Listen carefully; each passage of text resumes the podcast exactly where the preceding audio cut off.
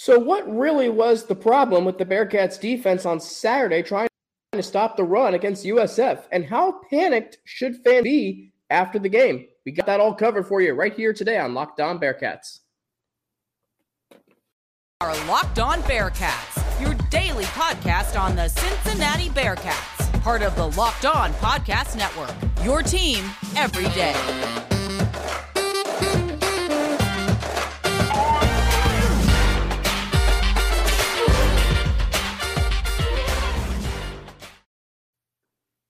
Well, we thank you very much for making Locked On Bearcats your first listen of every day. We are free and available everywhere that you get your podcast and on YouTube. Don't forget to subscribe to our Locked On Bearcats YouTube channel, where we are up to 535 subscribers and counting. Today's episode of Locked On Bearcats is brought to you by Bet Online.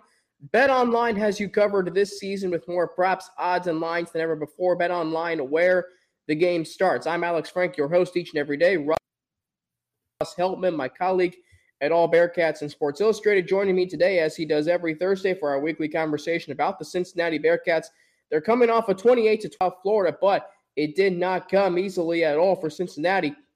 In fact, the Bearcats gave up over 200 yards rushing to the Bulls. So, Russ, I'll ask you first what was the main reason why the Bearcats struggled uh, to stop the run against USF? Alex, Locked on Bearcats listeners, great to be back on the show. 28 24 victory, very narrow. First time in a long time that this team has trailed at the half in a home game at Nippert Stadium, but they were able to get it done despite the touchdown deficit going into the first half locker room. And a large part of the Bulls' production was, I think, attributed to Gerry Bohanon the fact that this guy put put up 117 yards on 14 carries, he was doing a great job of running that read option game for the South Florida Bulls, and they clearly, Alex, I think, recognized the game plan that Arkansas used with KJ Jefferson, his ability to punish the Bearcats up the middle using that extra blocker in the run game and be able to take out this 3-3-5 defense and spread them out a little bit wider than they would have liked to open up those middle of the field rushing lanes. And we saw that on Saturday. And then on the touchdown run, 50 plus yards, we had Ja'quan Sheppard and I think it was Bryan Threats get a little mixed up on the back end there. And then Eric Phillips hesitated just long enough for Bohanon to recognize it, get around the edge, and scamper there for that touchdown. That was almost detrimental to the Bearcats' hopes of extending their home winning streak to 30 games and conference winning streak to 18, which they were able to pull off because of strong defense down the stretch there. And of course, the running game of their own coming to uh, coming to the savior of the Cincinnati Bearcats in the final quarter.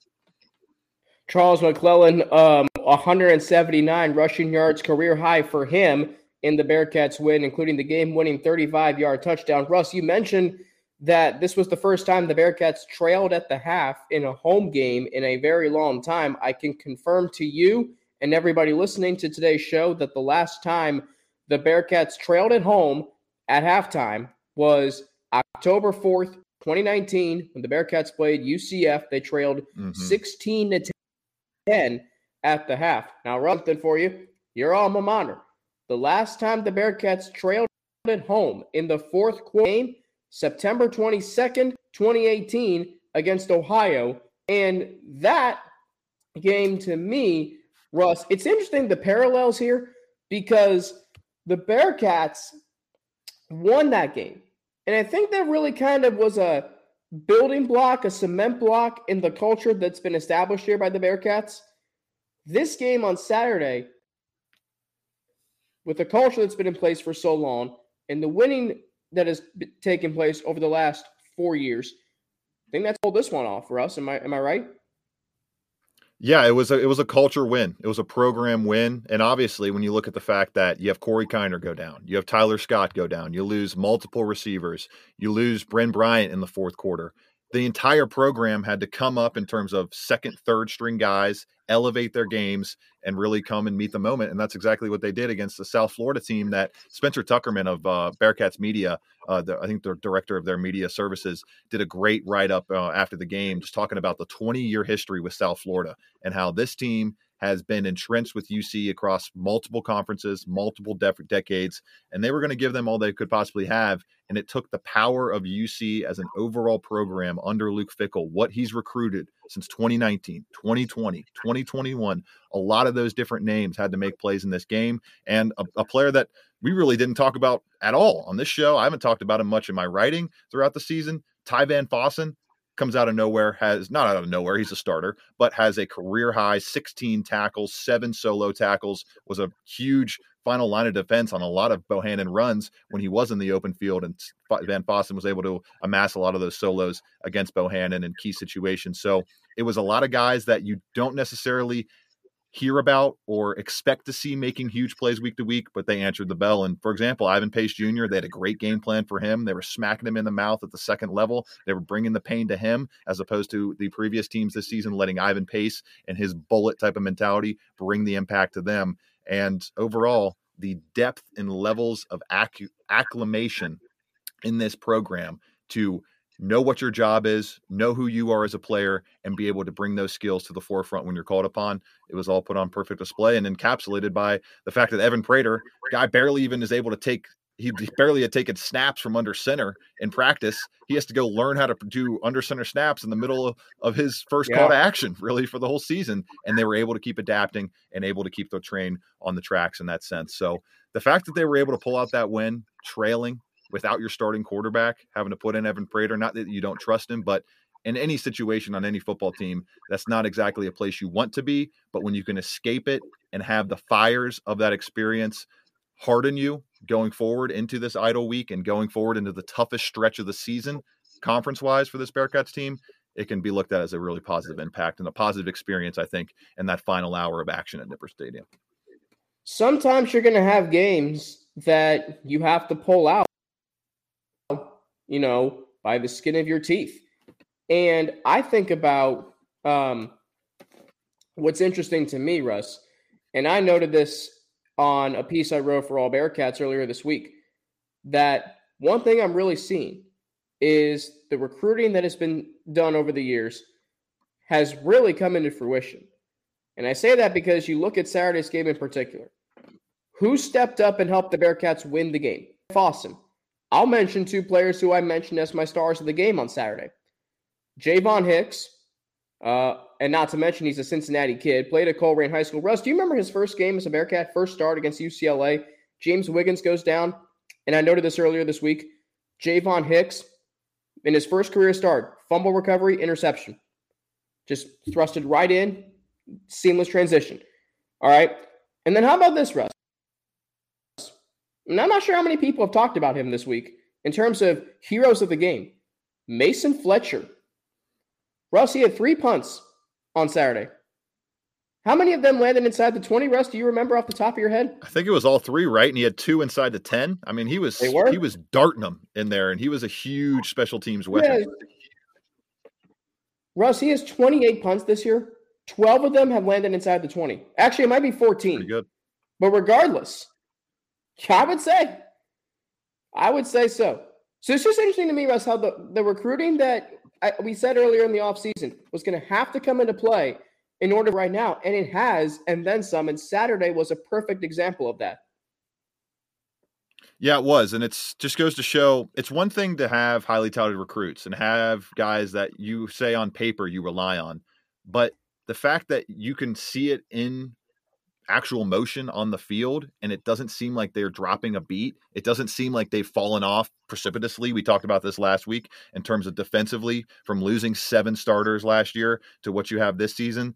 You just reload, keep going with the recruiting base that you are very confident in. And on top of that recruiting base, it's the coaching acumen, it's the coaching staff, it's the practice mentality, the fact that all of these guys, third string on up, are playing in practice like they're going to play in the game on Saturday, even if they never see a snap. And so that goes to allow guys like Evan Prater to come right in and be able to steady the ship and be able to lead a touchdown drive and a game winning milk clocking drive in the fourth quarter. It allows guys in the receiver position to step right in and make some plays. So the fact that you have just so much stable confidence if you're a coaching staff in the ability to go to a second string guy, a third string guy, and not have it miss a beat, I think it just breeds more confidence and it breeds a lot of, I would say, size of relief for every other player in the locker room where they're thinking, all right, if this one guy goes down, for example, like the, the Rams, or for example, in the NFL, LA, if Jalen Ramsey goes down, if if Aaron Donald goes down on that defense, it's a wrap. It's completely changed.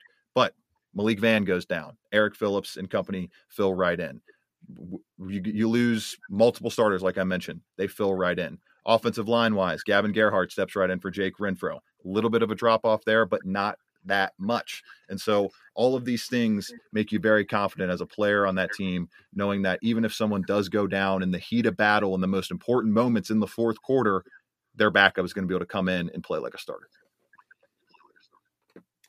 And that's what he did. All right. So speaking of that, we'll talk about the quarterback um, situation. Evan Prater had to finish the game for Ben. We'll talk about what that means going forward. And I know a lot of people are going to perk their ears up a little bit because when they hear, what does this mean going forward? They might think, well, does Evan Prater get more playing time? Maybe start. We'll, we'll see if that's the case. But we'll get into that after word from betonline.net, your number one source for football betting info this season. Find all of the latest player developments, team matchups, news, podcasts, and in depth articles and analysis on every game you can find.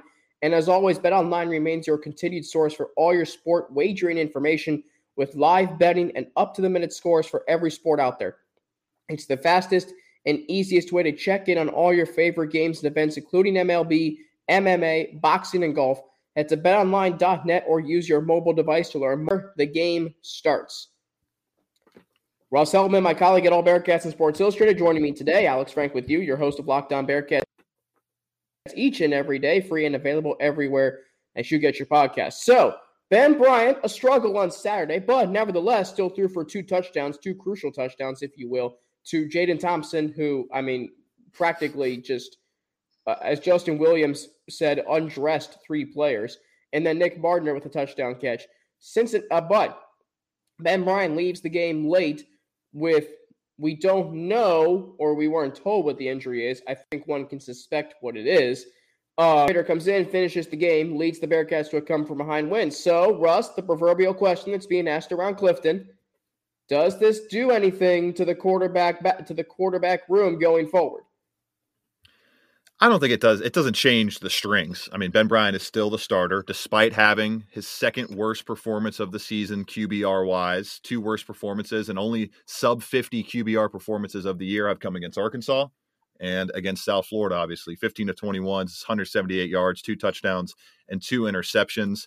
Those inter- one of those interceptions helping the Bulls just really dominate time of possession and ended up with a five minute overall advantage on that front in this game but I don't think it really changes much. Sure, Evan Prater, I think you and I have been in lockstep with this. And I would say even before this performance of guiding the team to their 30th straight uh, home victory, deserved maybe four to five quarterback reads, run out, run pass options here or there in the flow of the game. And I think that's something that you would like to see Gino Guidugli, Nate Letton, the rest of this coaching staff offensively come up with a plan and come up with a flow game plan wise that would allow Evan Prater to get in there like that. He was able to um, have a nine yard read option run in um, in the time when Ben Bryant was entrenched as um, as a healthy starter in the game against South Florida on Saturday, and he almost broke it inside the red zone for a touchdown. So the fact that his legs gives you so much of an advantage. And it was so obvious watching South Florida and those final two drives of the fourth quarter, just keying in on Evan Prater,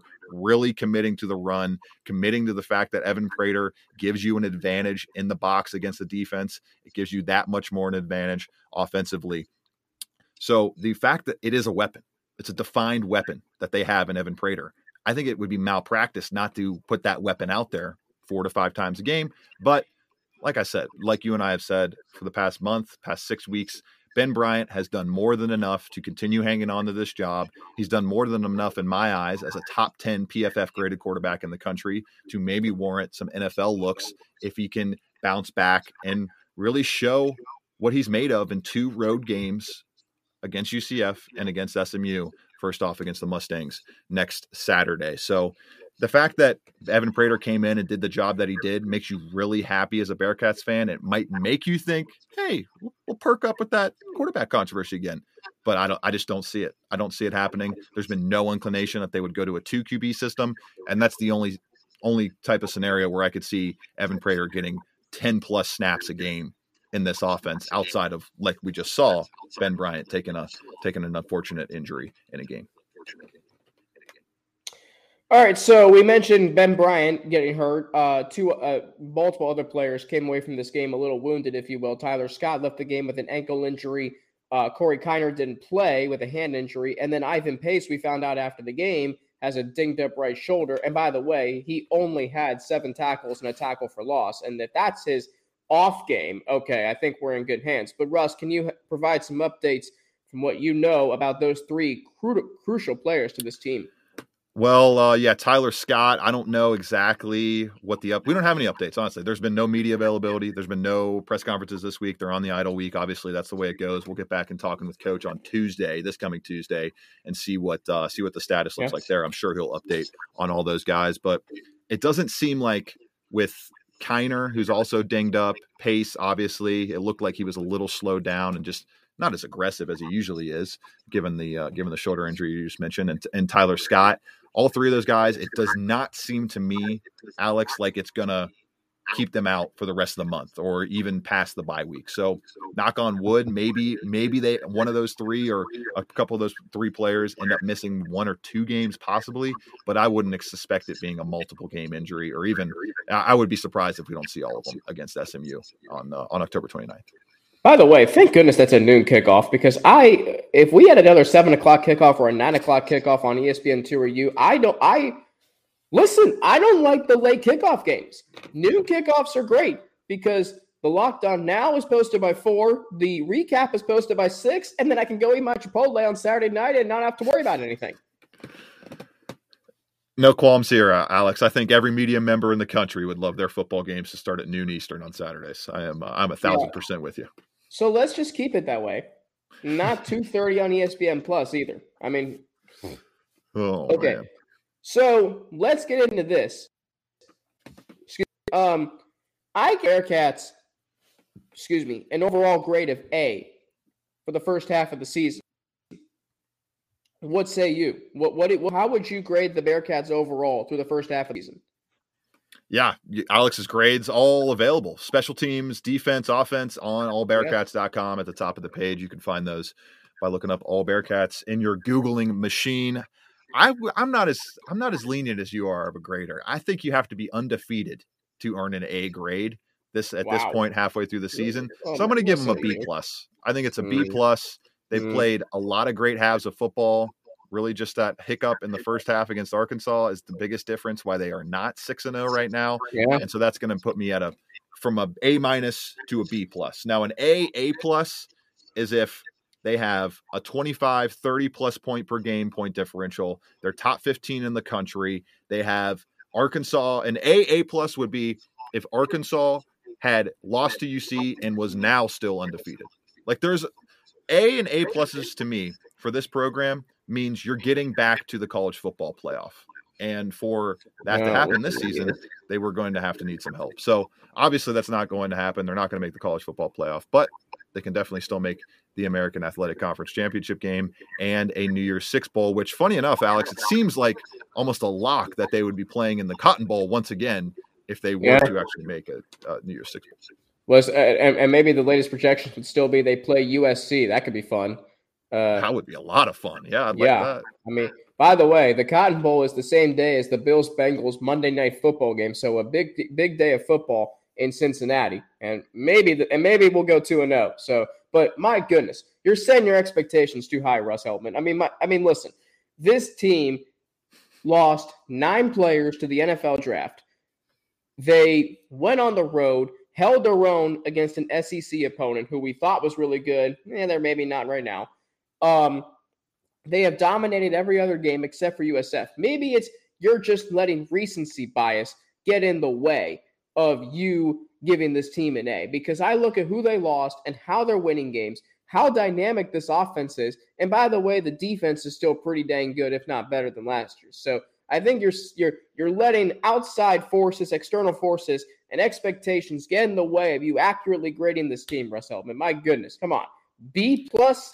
This team is this B team plus. is five and you got to you got to cover some spreads as well to get me to get me in the A territory. Two out of five covering spreads this season, Alex. Two out of five, okay. and they are missing the spread cover by double digit points on average this season. So, given the what they did against oh. UC against USF on uh, on Saturday, so okay. yeah, I mean they would. I think they would agree with me. The standard has been set. The standard is the college football playoff for this program. But they're not going to go. Not going to meet that standard.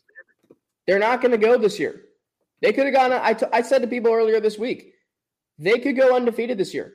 They're not going to the college football playoff. That's just the way it is. That's an indictment on the American Athletic Conference, which we know is not very good.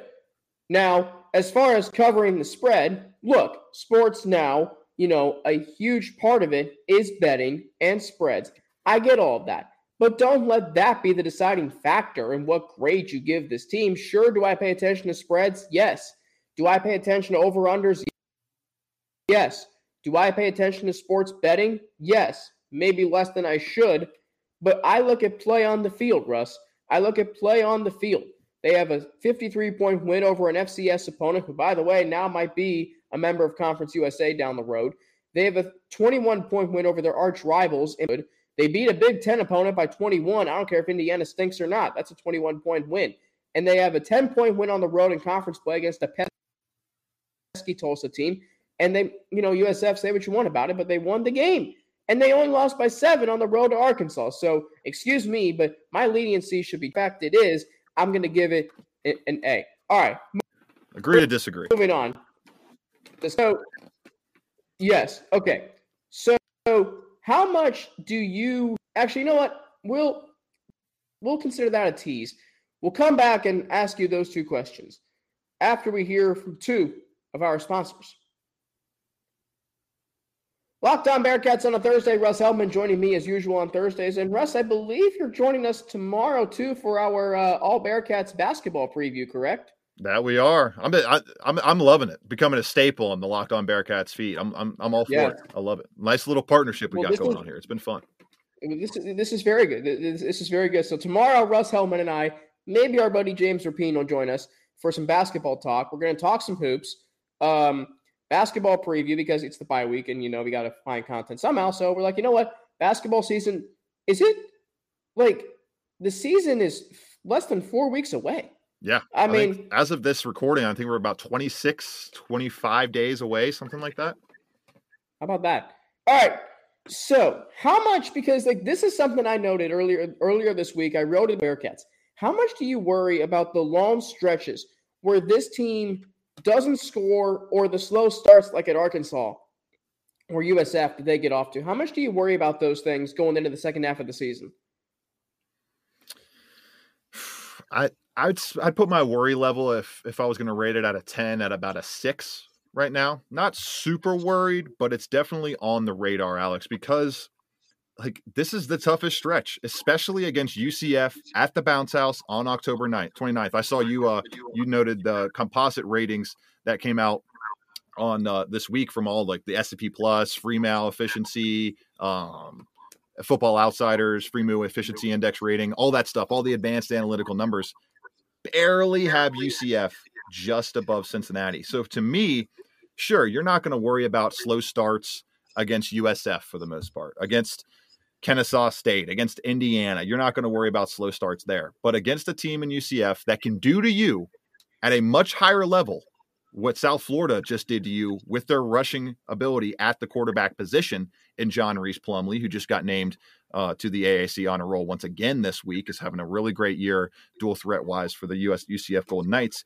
You cannot afford to go down 10 nothing, go down 17 7 in these road environments against a team in UCF that is judged neck and neck right next to you and in terms of the composite ratings barely viewed as a better team right now efficiency wise than the Cincinnati Bearcats and when we're talking about efficiency, you have to find a way to get that ball into the end zone or through the uprights at a more consistent rate earlier in the game. Going into this bye week, it couldn't have come at the more perfect time.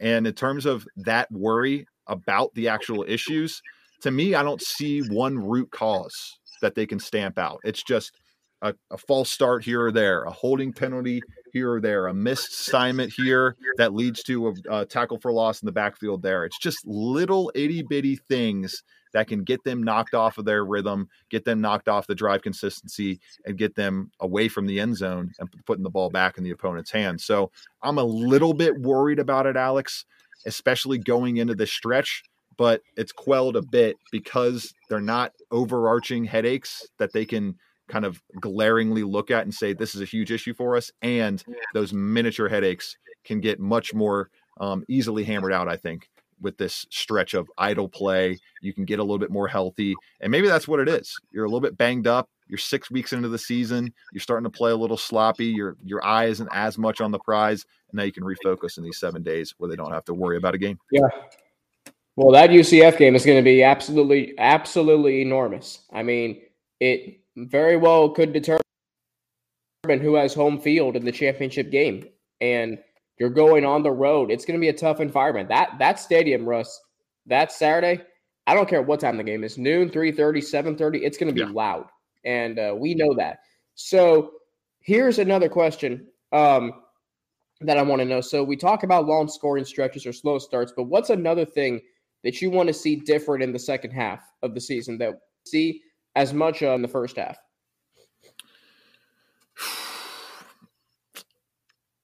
I think maybe some more corner blitzes. That's kind of what I've been looking at, and maybe just some mm. some more impactful play from the corners themselves, because that's what's going to largely, I think, decide this UCF game.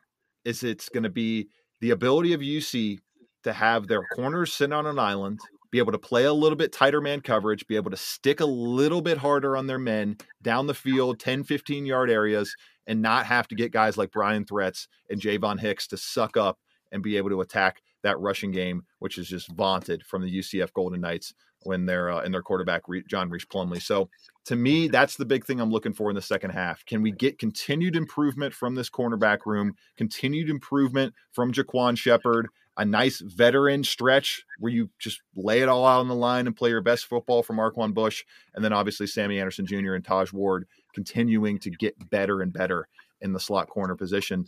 But to me, I think cornerback is going to play a large role in who will be hosting the AAC championship game come December because I mean, knock on wood, obviously, but at this point, halfway through the season, Houston's gone. They're done. Tulane, sure, they have made a little bit more noise than you would have expected this year. But to me, it's UCF, it's UC, and a tier above themselves, and then maybe Tulane right there beneath them. But it's mm-hmm. eh, eh, and along with SMU, but it's it's looking like those two teams once again, like they have been the entire past five years, it seems like in the American Athletic Conference, are going to be the cream of the crop in this league. Yeah, all right, so Houston might be gone in football, but one place where they're not gone, and certainly won't be for who knows how long, is men's basketball. Russ, the uh, American coaches poll came out yesterday at AAC Media Days, and the Cougars picked to finish first, but the Bearcats picked to finish third. 82 votes. Um, I think for me, that's a solid place to start the season, being picked to finish third, considering you don't really know where this program is right now. And uh, we'll preview this for tomorrow. Um, but what do you make of their third place ranking in the coaches poll to start the season? It's a lot of history and benefit of the doubt for this Bearcats team that I think has a lot to prove going into the season. You finished eighth in the AAC last year. I think that was I think that's their worst finish ever in the American Athletic Conference for a full conference season slate. They lose eight of their final 10 games of the season. They completely fall flat on their faces, and they're left with a lot of question marks going into the offseason.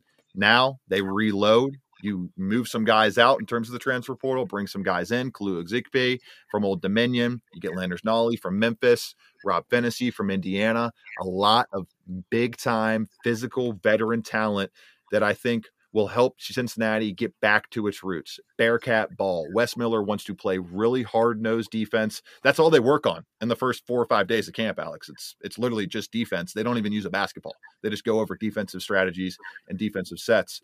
So I think they're going to be a lot more tightened up on that end of the floor. And we might see a little bit tighter rotation in terms of not using 10, 11 guys per uh, per game and getting them at least eight to 10 minutes each. So I think this Bearcats team has a lot of potential going into this season, and they have a capped ceiling, but I don't know exactly how much of that potential we're fully going to see fleshed out through until we get to maybe January and February when this team fell on its face flat last year and really left the entire possibility of making a return to the NCAA tournament for the first time since 2019 off the table. I'm not going to really pull one way or another in the non-conference slate unless they go to Maui and just win the whole tournament or something. Like obviously, then that that would be a statement there.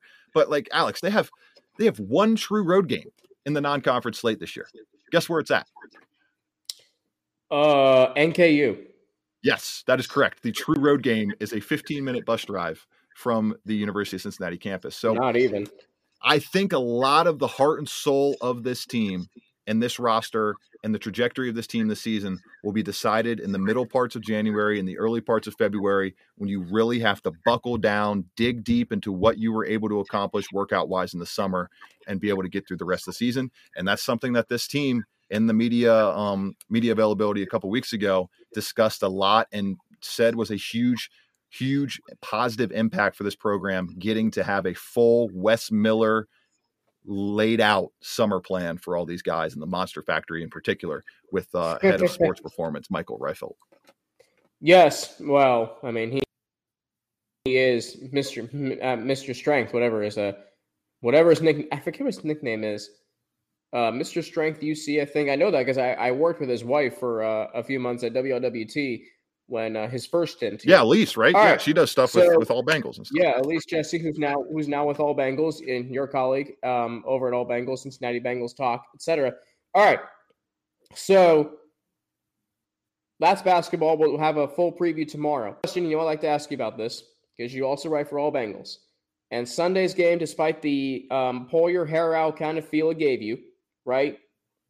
Um, were there any positives that you took from that game that can be carried into Sunday? Because I look at this. The running game was better, wasn't great, was better though.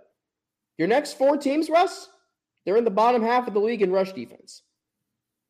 New Orleans, Atlanta, Carolina, and Cleveland. But what positives for you were there on Sunday heading into this Sunday in New Orleans?